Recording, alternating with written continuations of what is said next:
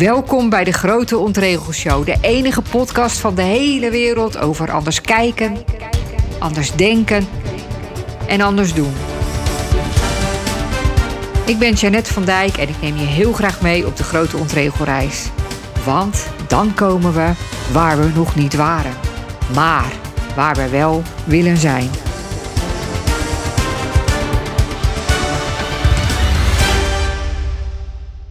Welkom bij alweer de tweede aflevering van de Grote Ontregelshow.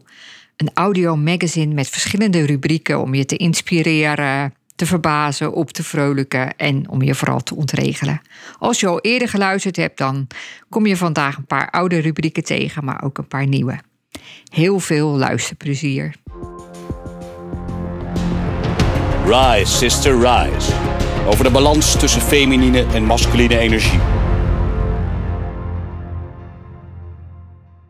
Een tijdje geleden kreeg ik de vraag: wat zou jij doen als je met één vingerknip iets kon veranderen in de wereld? Nou, ik zei meteen: ervoor zorgen dat alcohol niet meer slecht voor je is. Ja, hoe ik daarop kwam, geen idee, maar het was het eerste wat bij me naar boven kwam.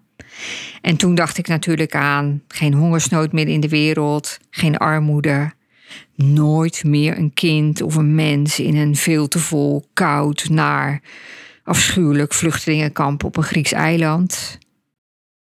Maar ik dacht, ja, dat zijn dingen die bijna iedereen wel wil. En wat zou specifiek ik nou doen? En ineens wist ik het. Ik zou willen dat dan alle belangrijke posities in de wereld, die nu worden ingenomen door mannen, door vrouwen werden ingenomen. Het lijkt me zo spannend en verrassend en ja, anders wat er dan zou gebeuren. En ik ben zo benieuwd hoe de wereld er dan zou uitzien. En ik denk dat de wereld er ook naar snakt. Nou, ik snak er zeker naar. Om na die duizend jaar van mannelijke energie, mannelijk leiderschap, een tijdje alleen maar vrouwelijk leiderschap te hebben, vrouwelijke energie. Ik denk dat als vrouwen altijd al aan de macht waren geweest, dat er dan bijvoorbeeld geen bommenwerpers waren bedacht of geen geweren waar je elkaar mee dood kan schieten. En niet dat dan alles maar roze geur en maneschijn zou zijn, want dan zouden er weer andere nare dingen gebeuren. Veel meer uitsluiting, denk ik, of roddelen. Ik weet het niet.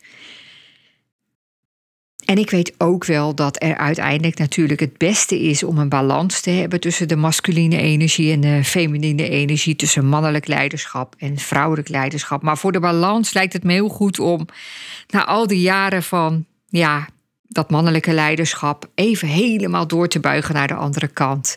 En uh, de vrouwen de leiding, uh, of vrouwelijke energie de leiding te laten hebben. Want mannelijke energie betekent natuurlijk niet alleen dat alleen maar mannen dat hebben. En vrouwelijke energie hebben niet alleen vrouwen. Maar nou ja, je begrijpt me wel.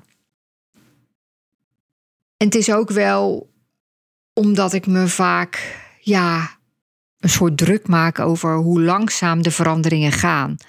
Als ik eraan denk hoe het 18 jaar geleden was toen ik moeder werd en hoe best wel uh, de combinatie van privé en werk een issue was toen. Dat vrouwen het heel lastig vonden om werk en privé te combineren, omdat ja, zij toch altijd nog de meeste taken thuis hadden en de meeste zorgdingen.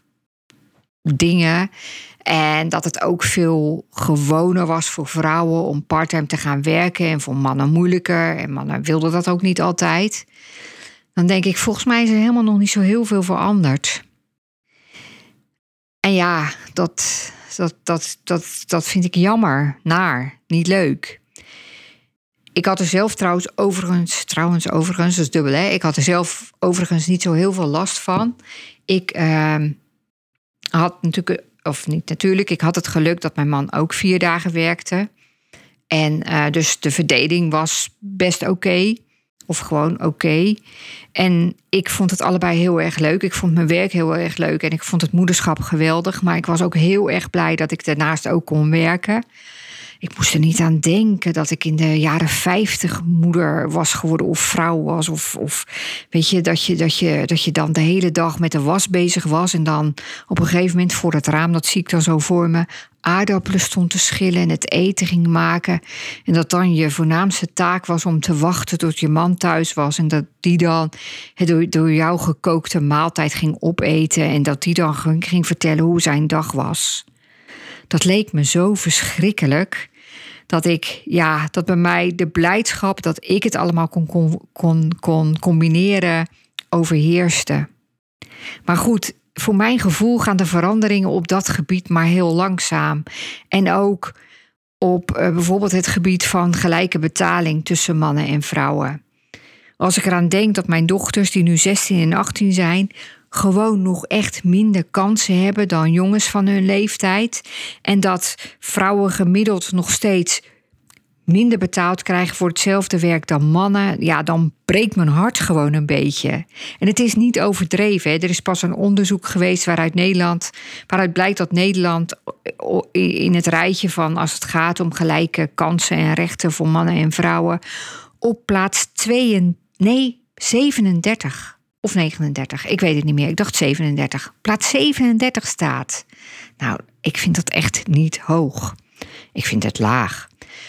En iemand heeft een keer uitgerekend dat als we in dit tempo doorgaan, dat we dan in het jaar 2152 zover zijn dat mannen en vrouwen voor hetzelfde werk gelijk betaald worden. Evenveel geld krijgen. Nou, dat is toch erg. Ja, je ziet het ook in bedrijven, weet je, waar je leest wel eens dingen in de krant, ook bijvoorbeeld bij universiteiten, dat er een soort dictator uh, hoofd is van een bepaalde afdeling en dat men, mensen worden weggepest en ja, geen gelijke kansen hebben ja, het is natuurlijk in veel bedrijven nog echt een soort verdeel- en heerspolitiek. Mannelijk leiderschap met je moet doen wat ik zeg. Weinig uh, mogelijkheden om het anders te doen, om kritiek te leveren. Uh, nou ja, dat.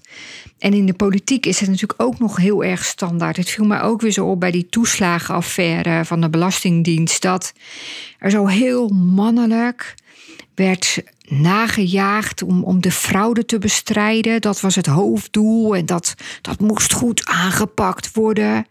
Maar daarbij werd de menselijke factor gewoon totaal uit het oog verloren. Ja, dus daarom zou ik met één vingerknip wel willen dat alle belangrijke posities een tijdje werden ingenomen door vrouwen. Ik kreeg deze vraag overigens van Suzanne van Schaik, die ook coach is en ook een podcast heeft. We zijn dus collega's in coaching en podcasting. En zij heeft één aflevering van haar podcast opgenomen met uh, spraakberichten die wij uitwisselen. En in een van die spraakberichten vroeg zij dus aan mij: wat zou jij willen veranderen als je dat met één vingerknip kon doen in de wereld? En ik stel hem ook even aan jou. Wat zou jij doen? En die podcast kun je dus uh, overal vinden en die heet Suzanne van Schaik. Voor als je uh, het leuk vindt om te horen wat wij zoal delen. Oké okay, mensen, ze leest even voor uit eigen werk. De voornaamste taak van ouders is om kinderen te leren dat de wereld een onvolmaakte plaats is waar je, ondanks alles, wel gelukkig kunt zijn. Toen ik dat prachtige advies van de Amerikaanse psychiater Gordon Livingston nog eens las, nota bene in mijn eigen boek, haha, toen dacht ik: let's make the world a better place. Waarom dat dan weer in het Engels moet, dat weet ik niet, maar het voelde zo als mijn missie. Een uur later wees een mevrouw achter me in de rij voor de delicatessenwinkel me bozig terecht. Ik stond op de verkeerde stip. En toen er wat beweging kwam in de rij, zei ze: Blijft u daar maar gewoon staan, mevrouw. Van buiten leek het alsof ik helemaal niet was vergeten dat ik de wereld een beetje mooier wil maken. Maar van binnen wilde ik dat deugdmens gaan slaan. Het vermogen om gelukkig te zijn is het nuttigste voorbeeld dat we onze kinderen kunnen geven, zegt Livingston. Nuttiger dan alles wat je verder doet of zegt. Ja, dacht ik, Gelukkig zijn met jezelf en met elkaar, daar begint het allemaal mee. Altijd, alles. Ook een mooiere wereld. Dus dat wens ik je toe. Jou, mij, ons. En die mevrouw achter me in de rij. Die natuurlijk ook. De ondraaglijke lichtheid van het ontregelen.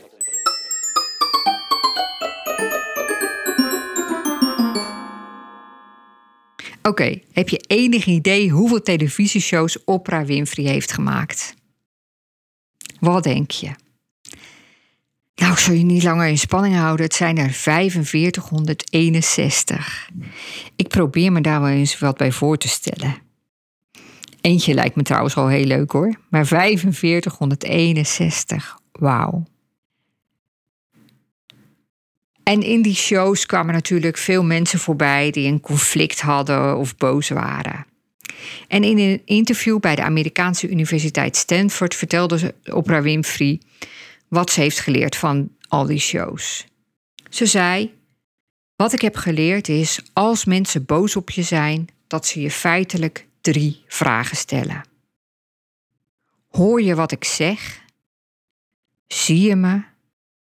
Betekent dat wat ik zeg iets voor je? Ik vond het zo'n mooi voorbeeld van ontregelen. Want als we boos zijn, of als iemand boos op ons is, dan gaat het altijd over een ding of een feit of iets wat gebeurd is of iets wat we vinden.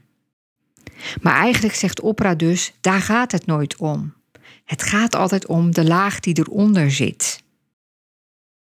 Dat iemand onder alles wat hij zegt eigenlijk zegt: hoor je me, zie je me, betekent dat wat ik zeg iets voor je. En je kunt dat ontregelen, kun je nog dubbel ontregelen. Namelijk door het niet alleen toe te passen als iemand anders boos op je is. Dus iemand geeft je de volle lading en jij bedenkt je, hij vraagt eigenlijk: hoor je mij, zie je me? Is dat wat ik zeg belangrijk voor jou? Maar ook als je zelf boos bent. Want onder je eigen boosheid of onder, onder, het, onder het conflict dat jij hebt, zit natuurlijk precies diezelfde laag. Ook jij vraagt dan eigenlijk: hoor je wat ik zeg? Zie je me? Betekent dat wat ik zeg iets voor je? Ik ben niet zo heel vaak boos, ja, echt niet. maar ik, ik, ik ging terugdenken aan een keer toen ik boos was. En toen dacht ik, ja, ik was eigenlijk niet boos toen. Ik was eigenlijk bang dat ik niet meer zo belangrijk was voor iemand. En toen realiseerde ik me ook dat het veel makkelijker is om boos te zijn, om die boosheid te voelen, dan om dat andere, dat wat eronder zit te voelen. Want dat is vaak veel kwetsbaarder. Boos zijn is eigenlijk makkelijker dan bang zijn dat je niet meer zo belangrijk bent voor iemand. Je boos voelen is eigenlijk heel geruststellend. Want dan gaat het niet over jou, maar wat, over, maar wat, wat die ander heeft misdaan of, of, of, of juist niet heeft gedaan. Of... Dus mijn ontregeltip is uh, eigenlijk de tip van Oprah Winfrey. Wat zit er achter je boosheid, onder je boosheid? Of wat zit er achter of onder uh, de boosheid van de ander? Want ontregelen is met andere ogen kijken. En als je met andere ogen kijkt, dan zie je eigenlijk veel meer. En als je met andere oren hoort, dan hoor je veel meer. All you need is love. Love is all you need.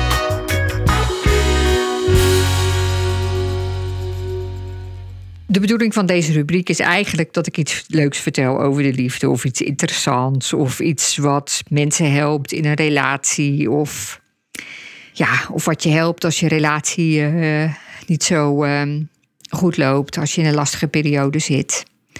Maar vandaag heb ik, doe ik eigenlijk iets heel anders. En dat komt omdat ik pas heb gelezen dat uh, ik weet niet meer waar ik het heb gelezen. En ik weet eigenlijk ook niet meer precies wat ik heb gelezen. Maar het ging over poëzie. En dat het helpt als je vaker gedichten leest. Ik weet niet meer of het helpt voor de liefde of voor de creativiteit of voor de rust of voor. Ik weet het niet. Maar ik heb onthouden. Het is goed als je vaker gedichten leest. En ik hou heel erg van gedichten. Ik vind ze, ja, ik hou er gewoon heel erg van. Dat komt natuurlijk ook omdat ik een beetje eh, heel erg van taal heb. Dus all you need is liefde voor taal, is het een beetje. En uh, we horen natuurlijk heel weinig gedichten. En heel veel mensen vinden ook, uh, worden een beetje ongemakkelijk van gedichten. Want ze begrijpen het niet, of ze vinden het maar ingewikkeld, of ze denken, nou, dat kan je toch ook met veel eenvoudigere woorden zeggen. Dus ja, ik ben eigenlijk een beetje A aan het ontregelen. Door, uh, ik dacht, ik ga gewoon ook uh, vaker gedichten in dit uh, audio magazine stoppen. Dus ik ben een beetje aan het ontregelen en ik ben een beetje op een missie. Op een missie om, om gedichten wat vaker te laten horen. Uh, en er is dus een reden voor, maar die reden ben ik helaas vergeten. Maar goed, ik heb een gedicht gekozen over de liefde. Het is van Mark Boog, een van mijn favoriete dichters. De lucht ligt als een blok op het land, onzichtbaar en massief. Je gaat gekleed in de kleur van je haar, in je ogen, je passen en je woorden. Je bent hier en elders. Ik draag je me na en huiver je bent te groot misschien, of te dichtbij. Je onbereikbaarheid is onvergeeflijk. Kon ik een vogel zijn, maar de nauwkeurigheid ontbreekt me, zoals het vertrouwen. Ik kijk naar je en huiver. Spreek me aan, want ik zwijg. Verdraag mijn wurggreep, verdraag de onbeholpenheid, verdraag mij, liefde. Vandaag gelezen. De rubriek Vandaag gelezen gaat vandaag over de zeven spirituele wetten van succes. Een boekje van Deepak Chopra. Uh, wie mij al volgde toen mijn vorige podcast uh, nog in de lucht was, uh, die is nog steeds in de lucht. Je kan alle afleveringen nog steeds uh, luisteren. De vorige podcast heette, en we noemen het storytelling. En de laatste aflevering daarvan ging over dit boekje ja, je ziet het niet, ik heb het vast, maar de zeven spirituele wetten van succes. Omdat dat boekje ooit veel indruk op me had gemaakt en omdat ik toen had gedacht, wauw, we moeten allemaal al die zeven spirituele wetten van succes gaan doen. En ik dacht, daar ga ik een podcast over maken, want dan wordt, wordt de wereld ook weer een stukje beter van. Ja, ik zei al eerder in deze aflevering, mijn missie is om de wereld een beetje mooier te maken. Uh, dus ik ging dat boekje, wilde ik gaan bespreken voor die podcastaflevering. En toen bij de eerste wet dacht ik, nou, ik stop er maar mee. Want ik heb waarschijnlijk mijn hele leven nodig om de stappen van deze wet te kunnen doen. En laat staan van die andere zes. Nou, de eerste wet gaat, is de wet van de pure potentialiteit. En die gaat eigenlijk over het weghalen van alle ruis die er tussen je ego en je diepe ziel binnen zit. Die diepe ziel die ondaan van alle ruis en zo kan bereiken wat hij wil. Nou, volgens Deepak Chopra, om dat te bereiken, moet je dus de volgende stappen zetten. Ehm, de eerste stap is ehm, stil zijn. Het liefst twee uur per dag, maar je mag ook beginnen met één uur. Of mediteren, s ochtends en s avonds een half uur. Vaker de natuur in. En een andere stap, niet echt heel makkelijk, is niet meer oordelen. Niet meer over jezelf oordelen en over anderen oordelen en niet meer oordelen. Nou, ik uh, denk dat je je wel een beetje kan voorstellen. Uh, mijn gevoel toen van wauw, als, als we dat allemaal al eens konden, als ik dat al eens kon. Maar dat boekje bleef toch een beetje me zeg maar, aanstaren vanuit mijn boekenkast. Want ik was toch ook wel nieuwsgierig wat dan wet 2 ook alweer was. Ik was het al lang allemaal weer vergeten. Dus vandaag heb ik in de zeven spirituele wetten van succes hoofdstuk 2 gelezen over de wet van het geven. Nou, Deepak Chopra legt daarin uit dat geven dezelfde energie is als ontvangen. Een soort circulaire energie. Als het een stopt, dan stopt het andere ook. Dus je moet altijd geven om te kunnen blijven ontvangen. Je moet ook kunnen ontvangen om te kunnen geven. Het is een soort circulaire energie. Maar dat zei ik al, hè. Maar als het een stopt, dan stopt het andere ook. Het kan nooit zo. Nou, dat is ook logisch, want als je geeft, dan is er natuurlijk altijd een ontvanger nodig. En als je ontvangt, dan is er altijd een gever nodig. En voor geld geldt dat ook, zegt hij. Dat moet ook blijven stromen. Dus je moet geld geven om geld te kunnen ontvangen. En je moet geld kunnen ontvangen om het ook weer te kunnen geven. Ja, dat is trouwens wel een diepere, hè, die, want het klinkt zo simpel, maar het lijkt altijd dat uh, het misschien wel moeilijker is om bijvoorbeeld geld te geven. Maar geld ontvangen kan ook een ding zijn. Waardoor je bijvoorbeeld te lage prijzen vraagt voor je diensten. Moet je maar eens even bij jezelf nagaan. Of uh, Klinkt ook weer een beetje tuttig, maar ehm, dat heb ik zelf ook gedaan. Nou, relaties zijn ook gebaseerd op geven en nemen. Geven kan alleen als er wordt ontvangen. En hoe meer je geeft, hoe meer je zult ontvangen, zegt Deepak Chopra. Het is ook belangrijk dat er achter het geven een goede energie zit. Je intentie is belangrijk. Het is belangrijk dat je het met vreugde doet en dat je het doet met het idee om de ontvanger gelukkig te maken. Want ook, en ook om zelf gelukkig te zijn. Vond ik ook wel een goeie. Want we geven wel eens iets aan iemand omdat we dat zelf fijn vinden om te doen. Terwijl de ontvanger daar misschien wel helemaal niet op zit te wachten. Ja, ik blijf even stil, want het is wel een soort doordenker. Ook voor mezelf hoor. Zeg ik er steeds maar even bij. Maar goed, uh, het gaat er dus om om de ontvanger en de gever gelukkig te maken. Want geluk houdt het leven in stand en zorgt daardoor voor groei. Nou, in dat tweede hoofdstuk in de wet van het geven zegt hij dus: als je vreugde wilt geven, geef anderen dan vreugde. Als je liefde wilt ontvangen, leer dan om liefde te geven. Als je aandacht en waardering wilt, leer dan om aandacht en waardering te geven. Als je overvloed wilt, help anderen dan om materiële overvloed te verwerven. En hij zegt: de gemakkelijkste manier om te krijgen wat je wilt, is anderen helpen om te krijgen wat zij willen. Dat geldt voor individuen, voor bedrijven, voor samenlevingen. De gemakkelijkste manier om te krijgen wat je wilt, is om anderen te helpen om te krijgen wat zij willen. Mooi. En hij zegt: de beste manier ook om, om, om dat hele die energie van geven en ontvangen in stand te houden, is om elke keer als je met iemand in contact komt, iets te geven. Dat hoeft niet altijd een cadeautje of zo te zijn, of duizend euro. Haha. Het kan ook een compliment zijn. Of wat ook heel krachtig is, is om iemand in stilte te zegenen. En we hoeven ons geen zorgen te maken, dat zegt hij ook, als we bijvoorbeeld niet zoveel geld hebben. Want overvloed is daar niet, is niet van rijkdom in geld afhankelijk. Onze ware aard, onze ware natuur is al overvloedig en we hebben dan eigenlijk nergens gebrek aan omdat we al weten hoe onze behoefte aan, als we het zeg maar weer volgens dan die wet van de pure potentialiteit werken, dan als er niks tussen ons en onze ware ziel in staat, dan weten we al hoe we liefde en vreugde en plezier en vrede en harmonie en kennis, hoe we dat kunnen krijgen. Dat, want dat is ons ware natuur en daar hebben we nergens gebrek aan. Je, ik, je hoort al wel dat ik dat een beetje uh, moeilijk vind, want ik vertel het ook een beetje moeilijk. Maar goed, welke stappen zijn dan nodig voor, uh, om die wet van het geven in praktijk te brengen? Dus je hebt bij die wet van pure potentialiteit heb je stil zijn of mediteren, de natuur ingaan en niet meer oordelen. Nou, bij die wet van het geven in, in de praktijk gaat het erom één. Dat je iedereen die je tegenkomt iets geeft. Een cadeautje of een compliment of iets anders. Wet 2 is Neem alles wat het leven geeft dankbaar in ontvangst.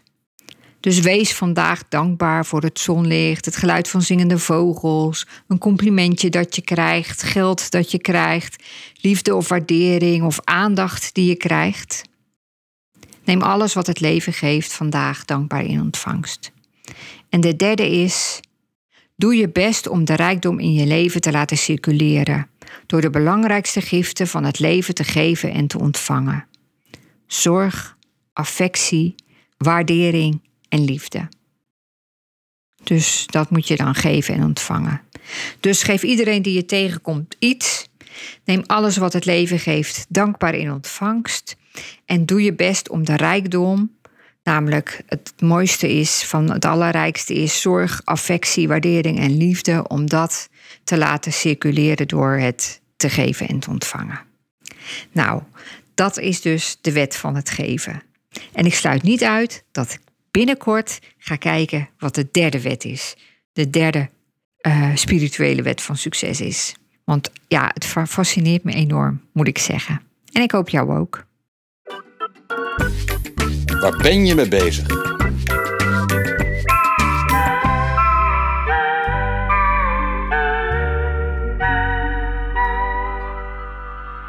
Ja, dat is altijd de afsluiter van de grote ontregelshow. Waar ben je mee bezig? Nou, waar ben ik mee bezig? Ehm, ja, eigenlijk met ehm, de dingen waar ik al mee bezig was. De, uh, mijn vijf maanden programma doorbreken. De human design sessies die ik geef. En uh, ja, nieuw is uh, on-the-spot coaching. Dat is een nieuwe vorm van coaching. De oude vorm is, uh, de, de, meest gebruikelijke vorm is dat je met een coach eens in de twee weken afspreekt. En dan bijvoorbeeld een uur via Zoom of in het echt bij elkaar komt en praat over uh, ja, de successen die je de afgelopen weken hebt uh, behaald. Um, wat je doel is voor dit gesprek, wat daarbij je grootste blokkade is. Uh, nou ja, wat, wat er verder speelt in je leven. En daar praat je dan over. En dat is heel nuttig. Kan niet anders zeggen. En ook uh, ja, heel verrijkend. En een goede manier om je doel te kunnen bereiken. Maar ik heb zelf gemerkt dat on-the-spot coaching, zoals ik dat maar noem, ook heel effectief is. En ja, heel waardevol. En in sommige situaties uh, beter toepasbaar dan eens in de twee of eens in de drie weken bij elkaar komen. Wat is het? On-the-spot coaching is eigenlijk, ik zeg altijd maar, een coach in je achterzak.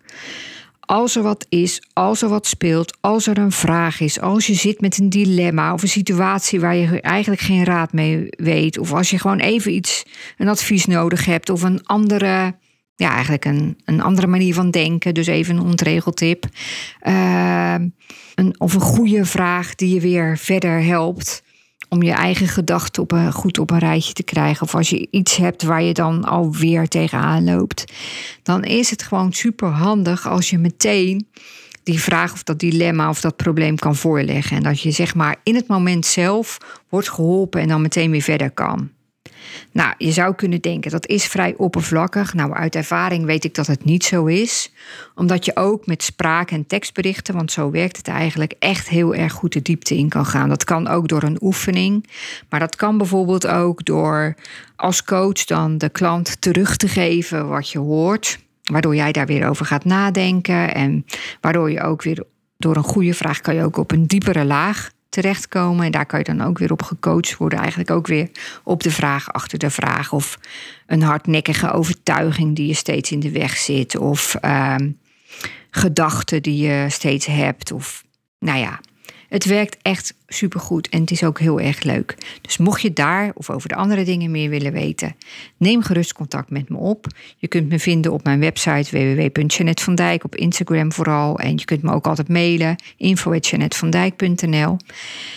En daarnaast vind ik het ook heel erg fijn als je een uh, uh, review achterlaat of een beoordeling uh, op de op de Apple iTunes uh, podcast uh, app. Want dan word ik beter gevonden.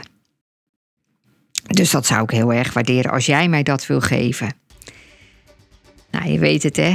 Geven met vreugde is altijd heel erg goed. Dit was het weer voor vandaag. Heel graag tot de volgende editie van het Audio Magazine, de Grote Ontregelshow.